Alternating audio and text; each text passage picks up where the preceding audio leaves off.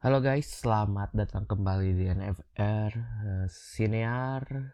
Kali ini ada topik menarik yang sebenarnya baru-baru ini terjadi dan kayak seru banget kalau kita bahas topik apa itu. Ya, ini lagi anget banget karena baru kemarin 28 Oktober di mana bertepatan dengan hari Jumat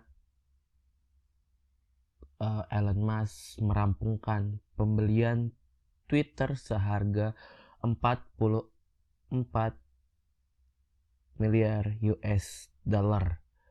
Berarti sekitar 682,5 triliun lah rupiah. Harga yang fantastis ya untuk uh, pembelian Twitter. Nah, ini worth it atau enggak? Tapi sebenarnya kalau ngomongin worth it atau enggak kita nggak bisa menakar sejauh mana keworthitan pembelian Twitter ini bagi Elon Musk gitu. Tapi banyak banget uh, drama yang terjadi sebenarnya jauh sebelum uh, dealnya diselesaikan kemarin di 28 Oktober. Jadi uh, kita sebenarnya udah dengar isu-isu terkait Elon Musk mau membeli Twitter dari uh, kuartal kuartal pertama ya eh kuartal pertama atau kuartal kedua tahun ini. Nah, jadi Elon Musk itu pada awalnya itu sebagai pemegang saham terbesarnya Twitter itu mau atau berniat untuk masuk ke jajaran uh, direksinya Twitter nih guys. Uh, dia bersama ketua dewan direksi Twitter uh, Brad Taylor itu uh, bertemu di uh, San Jose California. Itu di akhir Maret ya. Berarti akhir kuartal pertama tahun ini. Nah uh, di malam pertemuan itu ya terjadilah kesepakatan antara Mas yang masuk dan diumumkan bergabung dengan dewan direksinya Twitter ya kan? Tapi enam bulan setelah itu uh, banyak apa namanya ya banyak drama banyak uh, apa namanya tarik ulur lah jadi uh, ini bahkan jadi tarik ulur kesepakatan terheboh nih yang pernah terjadi di sejarah Silicon Valley. Jadi pada awal April Mas Elon Musk ini ya happy lah ya dengan posisinya sebagai anggota dewan direksi di Twitter Terus dia sering berulang kali mencuit soal bagaimana sih perusahaan media sosial itu dapat berubah. Namun nyatanya nih guys, uh, pertemuan pribadinya antar Mas dan CEO Twitter Parag Agrawal itu ternyata tidak berjalan baik, itu tidak sehappy yang dibayangkan gitu. Ternyata keduanya itu berselisih paham. Uh, keduanya tidak saling sepakat dengan bagaimana cara membenahi Twitter gitu.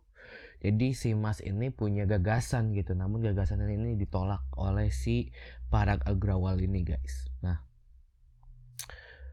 ya Mas pun frustasi gitu dan akhirnya dia sempat nge-tweet di Twitternya dia si Mas ini bilang membenahi Twitter dengan berdiskusi bersama Parag itu tidak eh apa tidak akan berhasil. Nah,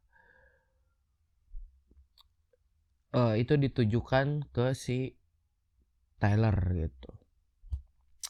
Dibilang ke Tyler bahwa membenahi Twitter dengan berdiskusi dengan Parag itu tidak akan berhasil gitu. Jadi butuh ada tindakan yang drastis itu kata nah kata Mas ya kata Mas sorry kata Elon Mas sendiri. Nah pada 14 April uh, Mas secara terbuka menyatakan bahwa dia ingin membeli Twitter sepenuhnya tuh. Jadi tindakan yang drastis yang di maksud oleh Elon Musk adalah membeli Twitter karena dia tidak berhasil berbicara dengan uh, Parag Agrawal sebagai CEO dan anggota direksi ya akhirnya Mas memutuskan untuk membeli dan dia menawarkan harga 44 miliar US dollar atau setara dengan 682,5 triliun untuk Twitter. Nah, pada saat itu dewan direksi Twitter mulai menolak tawaran itu tuh, ya kan? Uh, bahkan mereka ngebuat ketentuan khusus lah demi si niatnya Elon Musk atau mencegah Elon Musk supaya tidak membeli perusahaan secara paksa gitu. Nah, tetapi kemudian berubah nih sikap itu. Dan perubahan sikap ini sering apa akan menjadi highlight di eh, ceritanya Elon Musk dan Twitter ini gitu guys. Uh, karena banyak sekali perubahan sikap di sini. Nah, setelah mengetahui ya mungkin setelah melakukan pertimbangan, mengetahui penawarannya dan resiko dan sebagainya, ya dewan direksi akhirnya memutuskan untuk menerima tawarannya Elon Musk. Keputusannya itu uh, di update nih di sama Elon Musk di uh, Twitter pada 25 April gitu. Jadi dia senang lah bahwa tawarannya diterima gitu. Nah Mas uh, menurut Elon Musk uh, Twitter telah kehilangan arah. Dia menilai Twitter terlalu sering membatasi pembicaraan. Padahal menurut Elon Musk sebagai balai kotanya dunia ya Twitter itu Elon Musk sebut sebagai balai kotanya dunia Twitter itu perlu menempatkan kebebasan berpendapat di atas segala-galanya. Nah, garis bawahi. Dan Mas bilang bahwa kalau dia nggak peduli dengan masalah ekonomi sama sekali, jadi mau profitable atau enggak, mau menghasilkan atau tidak, menguntungkan atau tidak, ya bodoh amat itu. Itu dia sampaikan di uh, konferensi TED 2022 di uh, Vancouver ya, Kanada. Nah, namun uh, singkat cerita beberapa bulan setelahnya uh, nilai saham perusahaan teknologi pada saat itu turun tuh. Berarti itu masuk kuartal 3 eh kuartal 3 ya. Pada saat itu emang perusahaan-perusahaan teknologi dunia tuh lagi turun sahamnya. Salah satunya pun Twitter. Nah banyak analis atau banyak pengamat bilang bahwa apakah Mas itu tidak salah gitu membayar terlalu mahal berbaik membayar 44 miliar US dollar untuk mendapatkan Twitter nah Nah, Elon Musk uh, merespon itu dengan mulai mengajukan sejumlah pertanyaan secara publik gitu. Salah satunya berapa banyak akun pengguna asli Twitter. Nah, di sini muncul lagi nih masalah baru terkait uh, masalah akun Twitter. Jadi si Elon Musk ini uh, apa namanya telah bertahun-tahun mengeluhkan banyaknya akun bot di Twitter Nah, setelah tawaran diterima, uh, si Elon Musk ini berulang kali meminta data lah, data pengguna Twitter, data terupdate pengguna Twitter, berapa banyak sih dan pengguna asli dari platform Twitter itu. Nah, data pun diberikan oleh eksekutif Twitter menunjukkan bahwa kurang dari 5% pengguna aktif harian adalah bot. Kurang dari 5% pengguna harian adalah bot. Jadi lumayan ya. Yang diperkirakan berdasarkan sampel acak akun-akun di Twitter itu tampaknya membuat Mas sangat marah. Jadi Mas nggak suka gitu.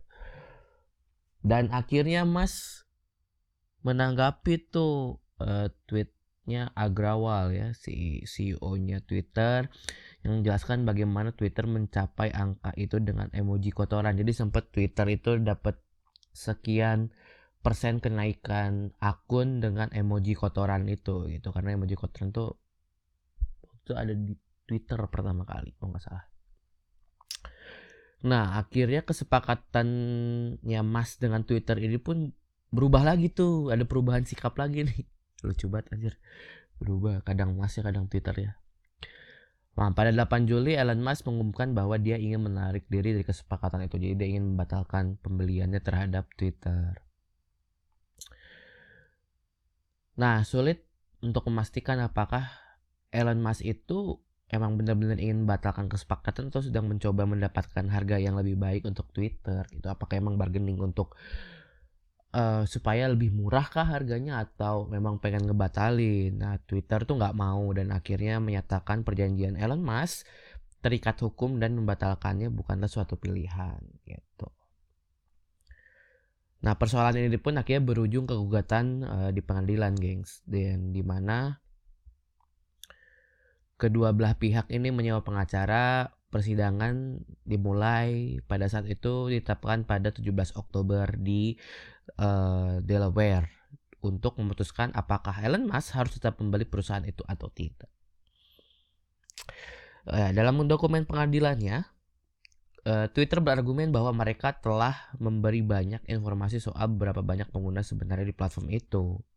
Nah, di sisi lain, Elon Musk berpendapat bahwa Twitter bisa memiliki bot berkali-kali lipat lebih banyak dibanding yang mereka akui secara terbuka. Wow. dan itu dia bicara itu di pengadilan dan Elon Musk bilang bahwa eh, bahkan Twitter melakukan sebuah penipuan. Nah, kritikan yang disampaikan Elon Musk secara terbuka itu pun ya punya dampak buruk ya pastinya sama Twitter. Sebagian besar pendapatan Twitter yang berasal dari iklan sehingga para pengiklan mulai bertanya-tanya berapa banyak iklan yang ditampilkan kepada pengguna sesungguhnya itu yang bukan bot. Jadi uh, pengiklan pun mulai bertanya-tanya uh, iklannya tuh yang lihat bot atau orang beneran gitu, user beneran. Nah proses si proses hukumnya pun atau proses pengadilannya pun ini ya sangat mengganggu lah. Uh, bahkan di kantor pusat Twitter sejumlah karyawan mereka itu senang ada yang senang bahwa Elon Musk uh, menjadi CEO mereka tapi di sisi lain juga banyak yang uh, secara pribadi uh, beberapa bahkan secara terbuka mengatakan bahwa pembelian Twitter akan berujung bencana ya bagi moderasi konten dan visi Twitter itu sendiri. Nah, tapi uh, ketika Mas Twitter, majelis hakim hingga beberapa jurnalis bersiap untuk mengikuti persidangan yang tampaknya tidak terhindarkan, entah bagaimana nih, gengs. Setelah melontarkan banyak tuduhan terhadap Twitter, Mas tiba-tiba mengungkapkan bahwa kesepakatan itu kembali berlaku. Itu melalui tweetnya membel um, apa melalui tweetnya Elon Musk bilang membeli Twitter adalah akselerasi untuk membuat X aplikasi segalanya. Berarti Mas berubah sikap lagi tuh, berubah pikiran lagi. Ya kan, gue bilang berubah pikiran di cerita ini akan jadi highlight. Nah, pertanyaannya apa yang telah mengubah pikiran Mas?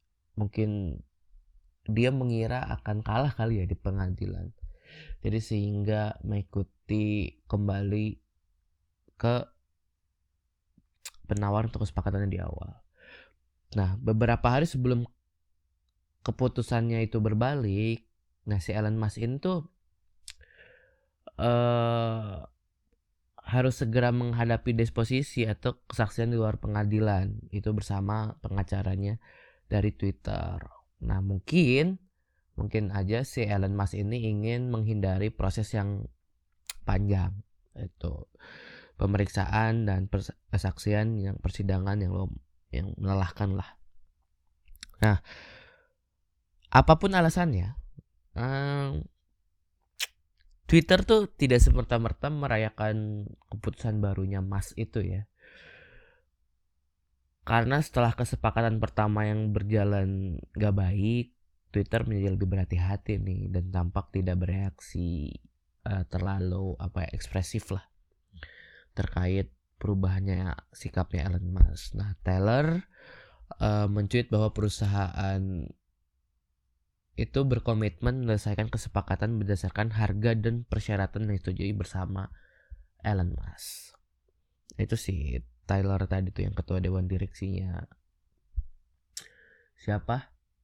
uh, Twitter gua lupa nah uh, Twitter juga minta agar kasus mereka di pengadilannya ditunda bukan dibatalkan jadi kayaknya proses ini berjalan ketika Elon Musk ini dan dia minta ditunda gitu tidak dibatalkan berarti sewaktu-waktu masih bisa untuk dibuka kembali Nah, pengacaranya Elon Musk mengatakan bahwa Twitter tidak akan menerima ya sebagai jawaban. Nah, pada 28 Oktober, pada Jumat kemarin, Ross Gerber yang merupakan salah satu investor Twitter sekaligus kepala eksekutif Gerber Kawasaki Investment di California menginformasikan kepada BBC bahwa Elon Musk telah menyelesaikan pengambilan alihan dari Twitter dengan uh, harga 44 miliar US dollar gitu. Dan Gerber bilang saya pikir pengadilan mendorongnya untuk melewati batas. Jadi si Gerber ini berpikir bahwa pengadilan maksa Mas untuk mau beli Twitter sesuai dengan kesepakatan di awal nah si Gerber bilang lagi terus terang ini telah menjadi semacam bencana sejak awal tentu saja uh, dimulai dengan mendekati Twitter secara sangat agresif dan benar-benar memaksa Twitter ke meja perundingan, kemudian menjadi gusar dan bertengkar di depan publik mengenai suatu yang bagi saya adalah topik yang sudah sangat diketahui. Tambahnya setelah Elon Musk mengambil alih Twitter.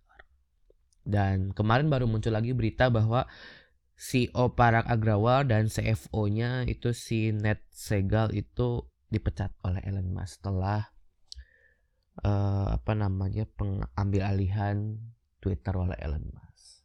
Nah, pertanyaannya adalah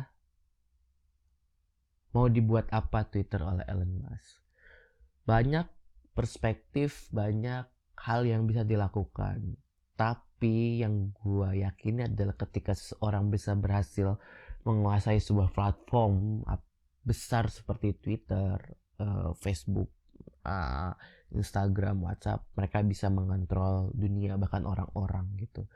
Karena crowdnya itu luar biasa gitu dan ya mungkin tidak hanya benefit secara ekonomi yang akan didapatkan tapi benefit secara politik secara apa namanya secara sosial dan yang lain dan hal-hal yang terkait bisa mengontrol orang itu bisa dilakukan dan bisa didapatkan gitu.